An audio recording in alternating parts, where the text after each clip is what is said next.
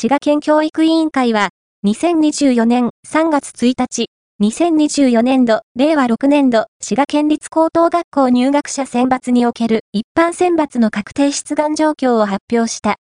千日制の出願者数は6727人で平均倍率は1.06倍。